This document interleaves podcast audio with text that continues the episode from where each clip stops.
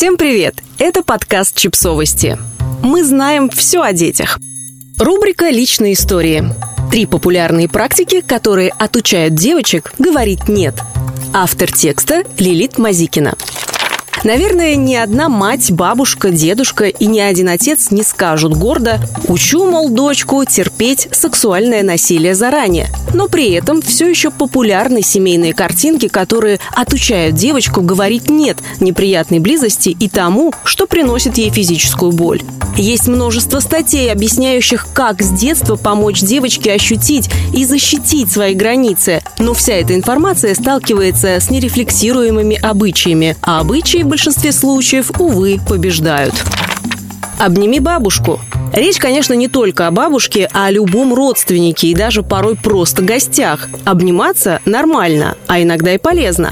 Проблема начинается тогда, когда малышка никого обнимать, целовать не хочет, а у нее висят над душой и стыдят, а то и насильно прислоняют к другому человеку, чтобы объятие состоялось. Уважение к факту, что ребенок не готов вступать в физический контакт, воспитывает в девочке уверенность, что физические контакты вообще требуют согласия. И, к сожалению, наоборот. Наверное, всем современным людям ясно, какая связь есть между представлением о необходимости согласия на физический контакт и умением оценить сексуальный контакт как добровольный или насильный. Что касается того факта, что бабушка, тетя, гости и так далее могут обидеться, если их не встретить приветливо, то можно вспомнить, что взрослые люди практикуют множество разных способов показать свою радость от встречи или просто вежливо поздороваться. И все они годятся детям все равно добьюсь своего. Часто бывает, что девочке не нравится какая-то одежда, обувь или прическа, но ее маме или другим родственникам представляется очень важным заставить девочку надеть именно это платье, именно эти туфли или заплести волосы именно таким способом. И чем упорнее девочка уклоняется и больше объясняет, что именно этого-то и не хочет, тем больше упорствует старший родственник. Без психолога не разобраться. Когда речь идет о жажде почувствовать власть, ты не хотела, но я все равно добьюсь своего, а когда я снижена эмпатией в купе со смутным ощущением, что именно должно сделать девочку счастливой. В итоге все заканчивается тем, что родственник ищет способ принудить ребенка сделать именно то, что вызывает у малышки отторжение. Родитель, добившись своего, обязательно обращает внимание ребенка на то, что именно теперь-то и хорошо. Не спрашивает ребенка, хорошо ли, заметим, а назначает, что это для девочки хорошо. А ведь девочка могла не любить эти туфли, потому что ноге больно. И это для нее все перешивает.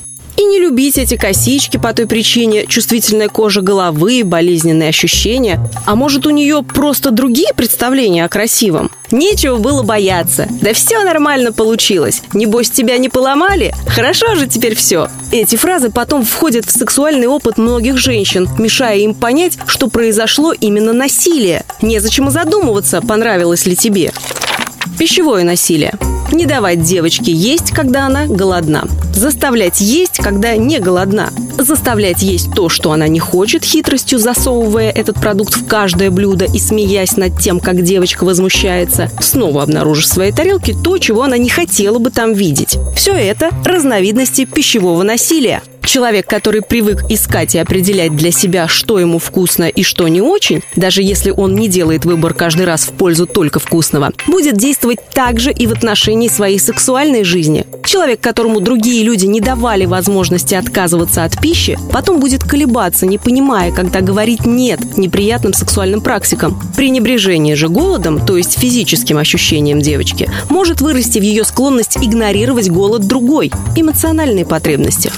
Подписывайтесь на подкаст, ставьте лайки и оставляйте комментарии. Ссылки на источники в описании к подкасту. До встречи!